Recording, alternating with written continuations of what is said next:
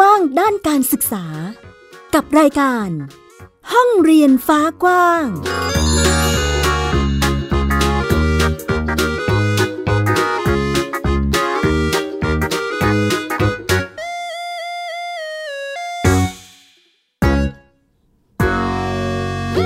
สวัสดีค่ะ คุณผู้ฟังต้อนรับคุณผู้ฟังทุกท่านค่ะ เข้าสู่รายการห้องเรียนฟ้ากว้างนะคะ กลับมาพบกับดิฉันอัยดาสนศรีเช่นเคยค่ะ กับวิทยุไทย PBS www.thaipbsradio.com นั่นเองค่ะ ที่มาพร้อมกับเรื่องราวข่าวสารด้านการศึกษานะคะ ที่นำมาเล่าแล้วก็พูดคุยให้คุณผู้ฟังได้รับฟัง ในหลากหลายมิติเลยค่ะ คุณผู้ฟังไม่ว่าจะเป็นเรื่องราวเกี่ยวกับการเรียนรู้ของเด็กๆ การปรับตัวให้เข้ากับยุคสมัย ว่ามันจะต้องมีวิธีการเรียนรู้อย่างไร หรือแม้แต่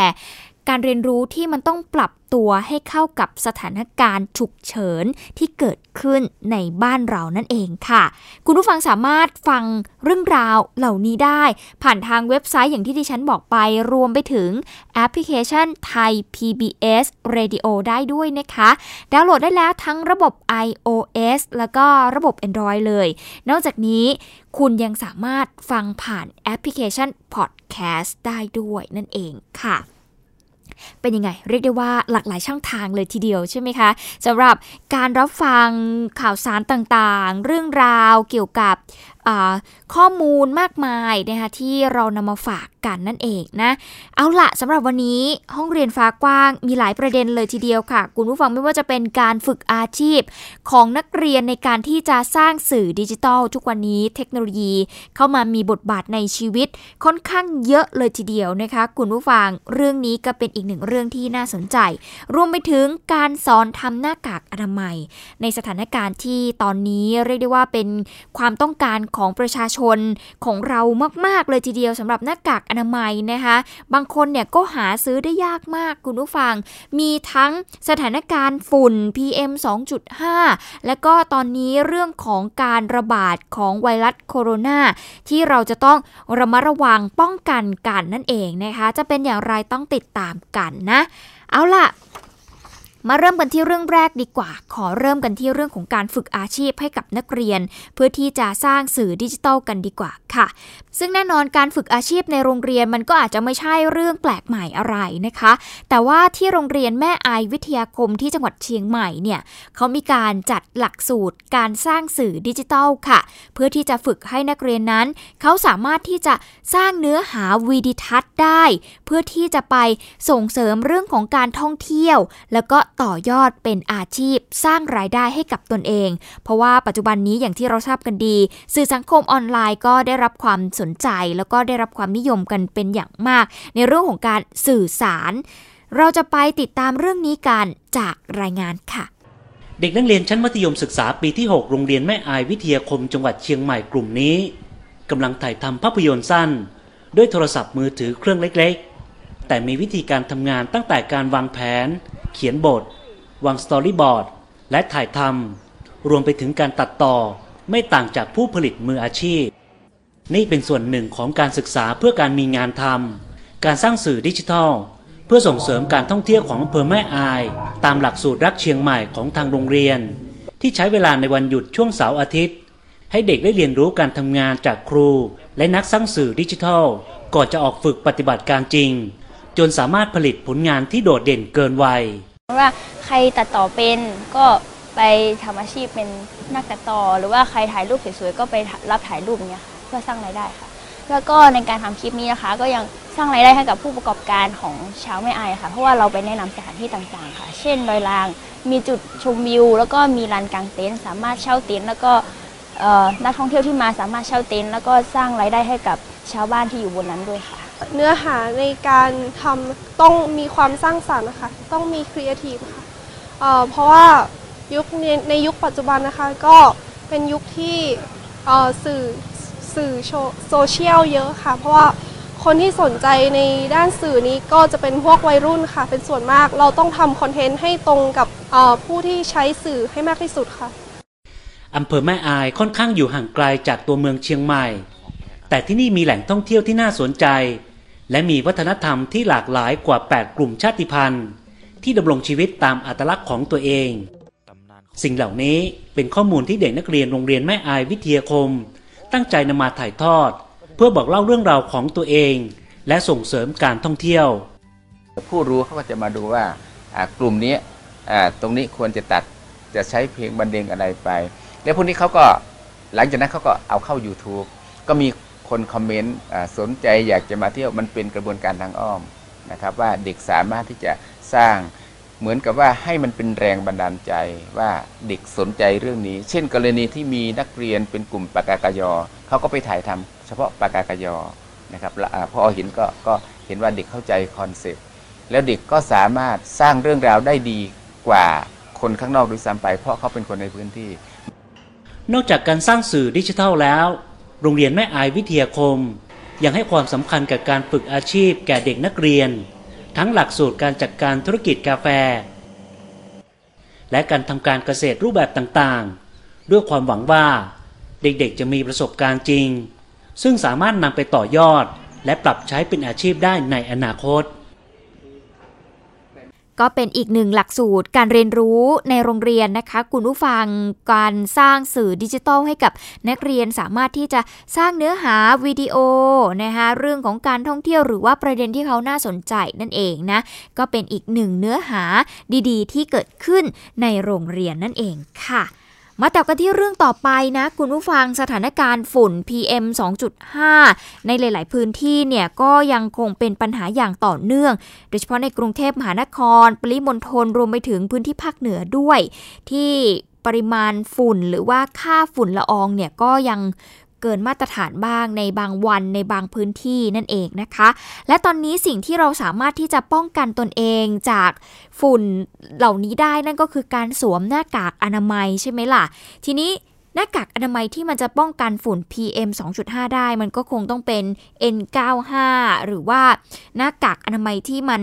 ค่อนข้างที่จะ มีความเฉพาะในการที่จะป้องกันฝุ่นนี้ได้ใช่ไหมคุณผู้ฟังแต่ว่าบางทีมันหาซื้อยากเหลือเกิน และราคาก็แพงมากด้วยเหมือนกัน ยิ่งในสถานการณ์ตอนนี้มีเรื่องของการระบาดของไวรัสโคโรนาเข้ามาอีก ความต้องการหน้ากากอนามัยก็ยิ่งเพิ่มสูงขึ้นมากไปอีกนะคะทำให้ตอนนี้เรียกได้ว่าขาดตลาด ก็ว่าได้เพราะว่าทุกคนเนี่ยหาซื้อไม่ได้เลย บางคนเนี่ยหาซื้อไม่ได้เลยจริง ๆ นะคุณผู้ฟังไปร้านขายยาร้านไหนเนี่ยก็บอกว่าหมดสินค้าหมด หรือบางทีก็จะต้องพรีออเดอร์มาอะไรต่างๆ มากมายนะคะก็เลยทำให้ณตอนนี้เขามีการเปิดสอนทำหน้ากากอนามัยเองค่ะ คุณผู้ฟังเพื่อเอาไว้ใช้เอง กรุงเทพมหานครเขาเปิดสอนทำทั้งเจลล้างมือเลยนะ ที่เป็นแบบสเปรย์แล้วก็ทำหน้ากากอนามัย เอาไว้แจกประชาชน เป็นหน้ากากอนามัยแบบผ้านะคะคุณผู้ฟัง เพื่อเอาไว้ใช้ป้องกันตนเองจากการแพร่ระบาดของไวรัสโคโรนาสายพันธุ์ใหม่ รวมไปถึงฝุ่น PM 2.5 ด้วยนะคะ เป็นการทำแบบง่ายๆค่ะ โดยสำนักพัฒนาสังคมกรุงเทพมหานครค่ะ เขาเปิดอบรมโดยไม่มีค่าใช้จ่ายให้กับประชาชนนะคะ เพียงแต่ว่าคุณเนี่ยจะต้องเตรียมผ้าฝ้ายขนาด 1 ฟุตไปนะคะ ซึ่งเขามีการจัดอบรมในเวลา 10 นาฬิกา ทุกวันจันทร์ถึงศุกร์ ค่ะ ที่โรงเรียนฝึกอาชีพ กรุงเทพมหานคร 8 แห่งด้วยกันนะคะอย่างโรงเรียนฝึกอาชีพ กรุงเทพมหานคร ดินแดง 2 คลองเตย บางรัก รวมไปถึงศูนย์ฝึกอาชีพ 4 ศูนย์ด้วยกันก็คือศูนย์การค้า IT Square อาคารโกลมาร์เก็ตตลาดประชานิเวศ 1 นั่นเองนะคะก็เป็น 8 แห่งที่มีการเปิดสอนจัดอบรมให้ ผลิตหน้ากากอนามัยด้วยตนเองค่ะ ซึ่งผู้ว่าราชการกรุงเทพมหานครนะคะพลตำรวจเอกอัศวินขวัญเมือง ก็บอกว่าการใช้หน้ากากอนามัยแบบผ้าเนี่ยมันมีข้อดีนะ มันสามารถนำมาใช้ซ้ำได้ แล้วก็ไม่เปลืองตังค์ด้วยอันนี้ดิฉันบอกเองนะคุณฟัง และประชาชนเนี่ยสามารถทำได้ง่าย ๆ ด้วยตัวเองค่ะ ขณะเดียวกัน ถ้าหาก โรงงานทอผ้าใดเนี่ยมีเศษผ้าเหลือๆ ก็สามารถนำมาบริจาคได้ เพื่อที่จะนำไปเย็บเป็นหน้ากากอนามัยแบบผ้า เอาไปแจกจ่ายให้กับประชาชน ไปฟังเสียงของผู้ว่าราชการกรุงเทพมหานครค่ะ เรามีสองอันนะวันนี้ใช้อันหนึ่งก็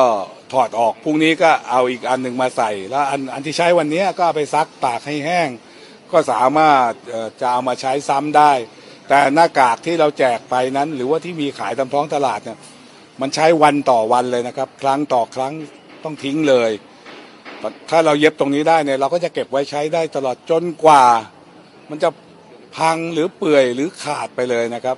ทางสำนักอนามัยก็ยังได้มีการจัดอบรมให้กับประชาชนทำเจลแอลกอฮอล์ล้างมือแบบสเปรย์ด้วยนะคะคุณผู้ฟัง โดยใช้แอลกอฮอล์ร้อยละ 70 ปริมาณ 60 มิลลิลิตรค่ะ กลีเซอรีน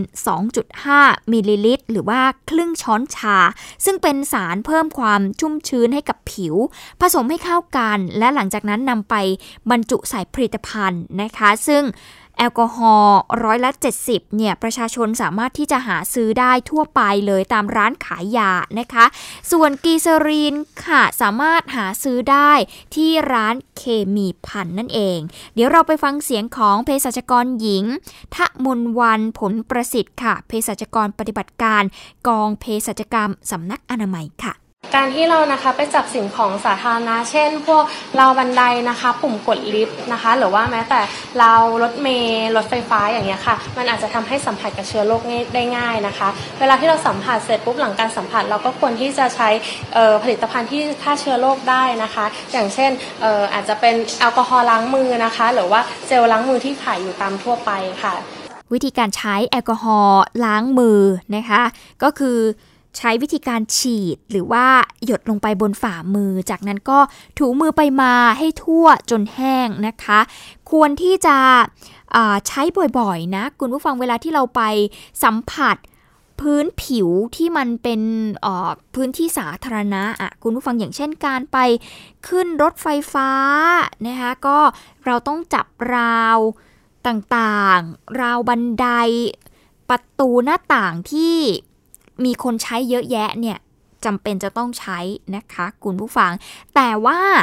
เขาก็มีข้อควรระมัดระวังด้วยเหมือนกันนะสำหรับผลิตภัณฑ์ตัวนี้ที่พอทำไปแล้วเนี่ยจะต้องระวังเลยก็คือ ห้ามใช้หรือว่าเอาไปวางใกล้ ๆ กับเปลวไฟค่ะ เนื่องจากว่ามีส่วนผสมของแอลกอฮอล์ที่มันอาจจะติดไฟได้ง่าย ดังนั้นก็ ควรที่จะระมัดระวังในการใช้งานด้วยนะคะ หลีกเลี่ยงที่จะไปใช้บริเวณที่มันใกล้ไฟนั่นเองค่ะ ก็เป็นอีก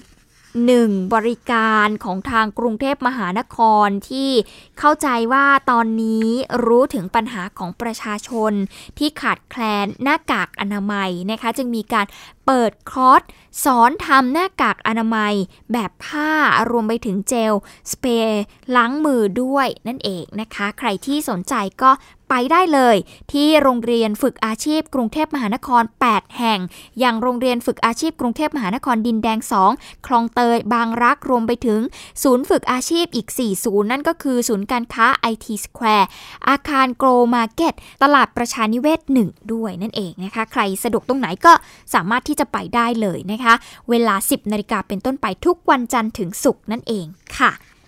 อะนี่ก็เป็นเรื่องของการ ออกมาฝึกอบรมให้กับเรานั่นเองนะคะ คุณผู้ฟังพอพูดถึงเรื่องของการป้องกันฝุ่น PM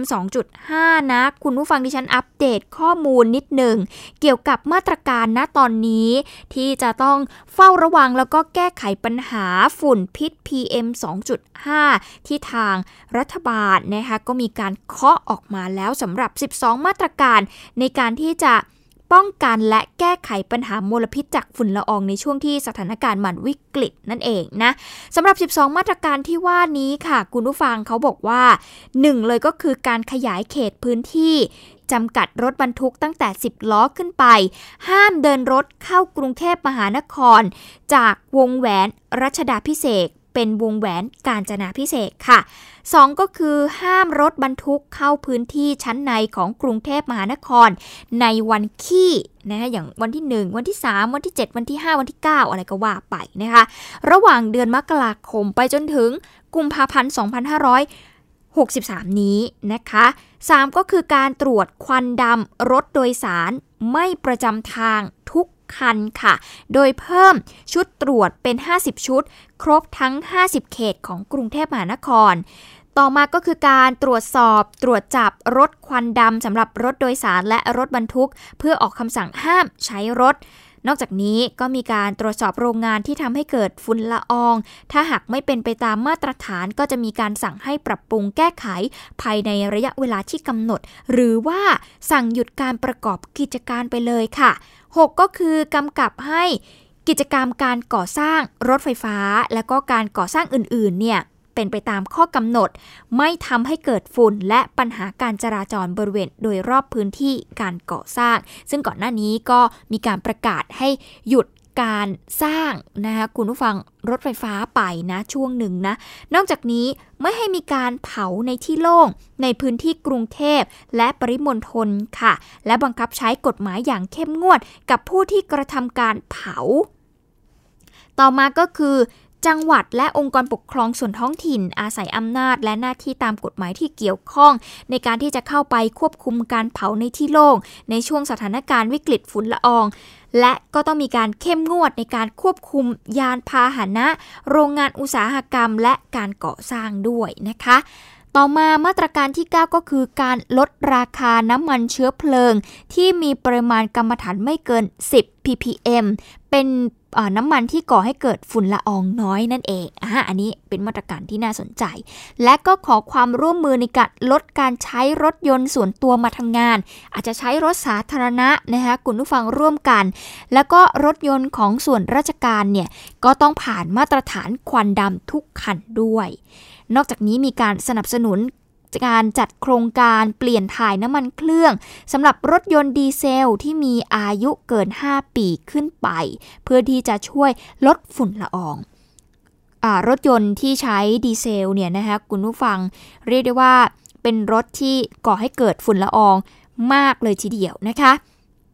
และมาตรการสุดท้ายก็คือการสร้างการรับรู้ และสร้างความเข้าใจให้กับประชาชนเกี่ยวกับสถานการณ์ปัญหาฝุ่นละออง นี่คือ 12 มาตรการที่ทางครมมีการเคาะออกมาแล้วเพื่อที่จะแก้ไข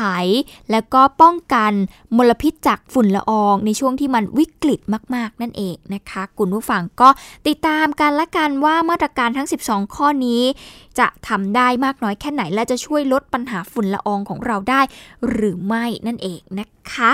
อะนี่ก็คือช่วงแรกที่นำมาฝากคุณผู้ฟังในวันนี้นั่นเอง เดี๋ยวเราพักกันสักครู่ค่ะ ช่วงหน้ากลับมาติดตามกันต่อเป็นเรื่องราวที่หยิบมาฝากนะ คุณผู้ฟังไม่ว่าจะเป็นการทำห้องสมุดอาเซียนนะคะ ตอนนี้เขาก็มีการส่งมอบหนังสือให้กับห้องสมุดอาเซียนนี้ด้วย แล้วก็ มีสถานการณ์เกี่ยวกับการไปศึกษาต่อต่างประเทศอย่างอังกฤษเองนะคะมีตัวเลข หรือว่ามีสาขาวิชาที่คนไทยนิยมไปเรียนต่อในต่างประเทศเนี่ยมาเล่าให้คุณผู้ฟังได้ฟังกันด้วย จะเป็นอย่างไรติดตามกันในช่วงหน้าค่ะ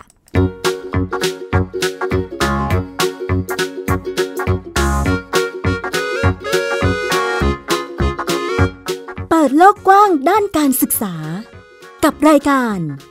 ห้องเรียนฟ้ากว้าง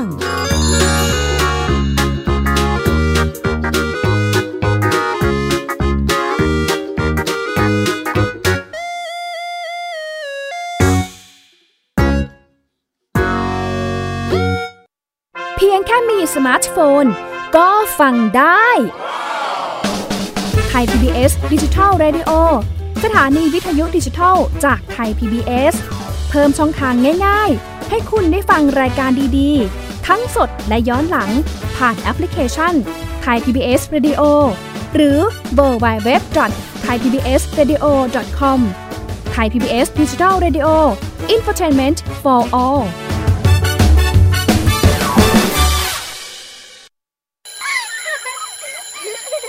โรงเรียนเลิกแล้วกลับบ้านพร้อมกับรายการ Kids Hours โดยวัญญาชยโย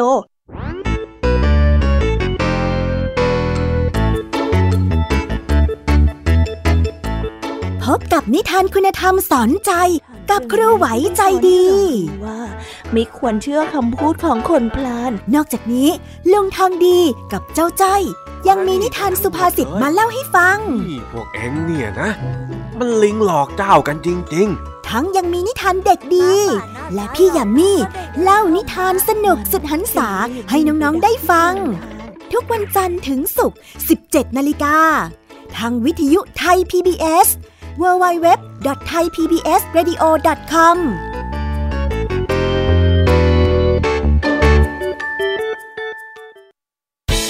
ที่คุณอย่ามาถามอะไรที่ search เจอใน Google เออถามกูรูในสิ่งที่ Google ไม่มี TCAS keyword สำคัญเลยครับ TCAS คือระบบการคัดเลือกค่ะ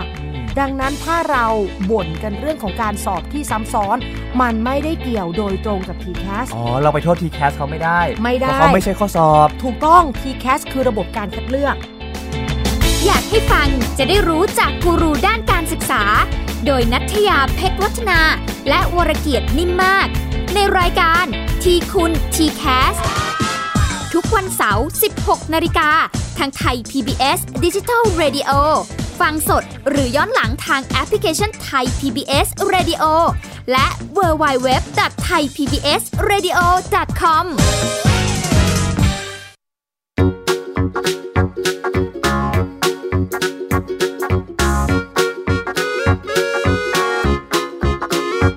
เปิดโลกกว้างด้านการศึกษา กับรายการ ห้องเรียนฟ้ากว้าง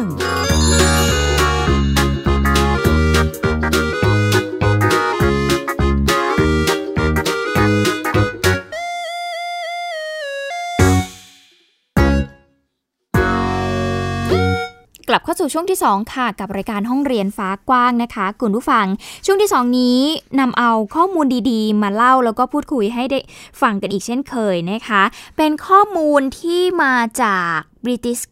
Council นะคะเป็นองค์กรนานาชาติ เพื่อส่งเสริมโอกาสทางการศึกษา ศิลปะ และวัฒนธรรมแห่งสหราชอาณาจักรค่ะ เขาได้มีการเปิดเผยถึงทิศทางการดำเนินงานในปี 2563อะนะคะ คุณผู้ฟัง เพื่อที่จะสร้างความร่วมมือระหว่างไทยกับอังกฤษใน 3 ด้านด้วยกันก็คือ เรื่องของภาษาอังกฤษ อุดมศึกษาและ วิทยาศาสตร์ และก็อุตสาหกรรมสร้างสารรค์นั่นเองค่ะ ซึ่งในงานที่เขามีการถแถลงข่าวนะคะคุณผู้ฟังเกี่ยวกับความร่วมมือในครั้งนี้เนี่ยก็มีข้อมูลที่น่าสนใจค่ะ เพราะว่าเขาได้มีการเปิดเผยถึงสถิติที่คนไทยเนี่ยไปเลือกศึกษาต่อที่ต่างประเทศ ในระดับอุดมศึกษาเนี่ยนะคะที่ประเทศอังกฤษค่ะ เขาบอกว่ามากเป็นอันดับหนึ่งเลย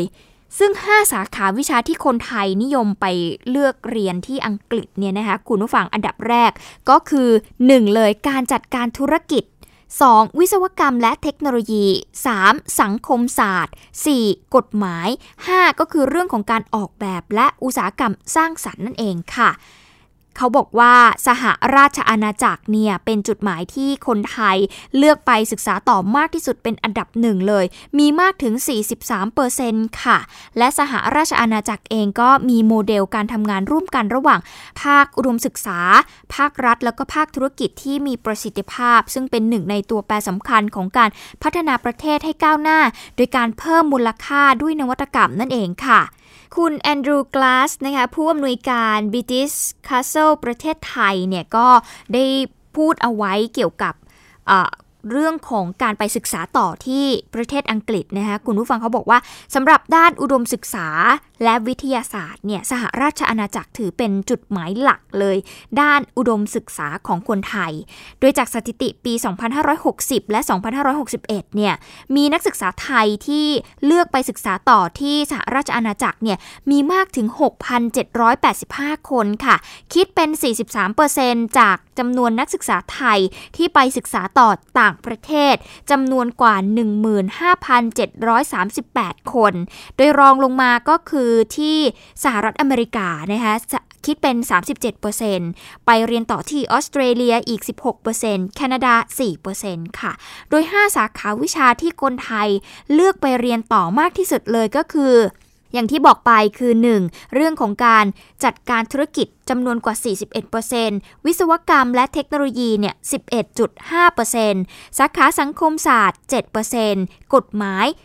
6.4%แล้วก็สาขาการออกแบบและอุตสาหกรรมสร้างสรรค์ 5%ค่ะ และที่น่าสนใจก็คือที่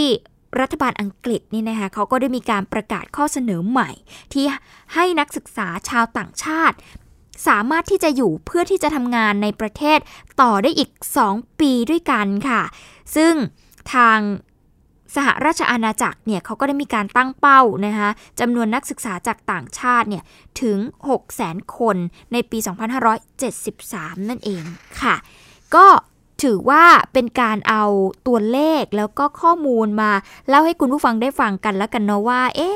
เด็กๆที่เขาไปศึกษาต่อจากต่าง ในต่างประเทศเนี่ยประเทศอะไรมีมากสุดและสาขาวิชาอะไรที่ คนไทยส่วนใหญ่เลือกที่จะไปเรียนต่อนั่นเองนะคะ มาถึงเรื่องสุดท้ายละกันค่ะ คุณผู้ฟังซึ่งกลุ่มอาเซียนกระทรวงการต่างประเทศเนี่ยนะคะเขาได้ริเริ่มดำเนินโครงการ 1 จังหวัด 1 โรงเรียน 1 ห้องสมุดอาเซียน เพื่อประชาชนและเยาวชนไทยค่ะ ก็คือการสร้างห้องสมุดอาเซียน ในโรงเรียนตามจังหวัดต่างๆ ในทุกภูมิภาคของประเทศไทย คือทำมาตั้งนานแล้วละตั้งแต่ปี 2557 นะคะ เพื่อที่จะให้ห้องสมุดอาเซียนแห่งนี้เนี่ยเป็นแหล่งความรู้ค่ะ คุณผู้ฟังเป็นสถานที่ เอาไว้สำหรับจัดกิจกรรมเกี่ยวกับอาเซียนสำหรับนักเรียนและก็เยาวชน รวมไปถึงชุมชนในพื้นที่ใกล้เคียงด้วย เพื่อกระตุ้นให้เยาวชนเนี่ยเกิดความสนใจต่อความเป็นไปแล้วก็เรื่องของการพัฒนาต่างๆ ของโลกแล้วก็สังคม รวมไปถึงการเปิดโลกทัศน์สู่โลกกว้าง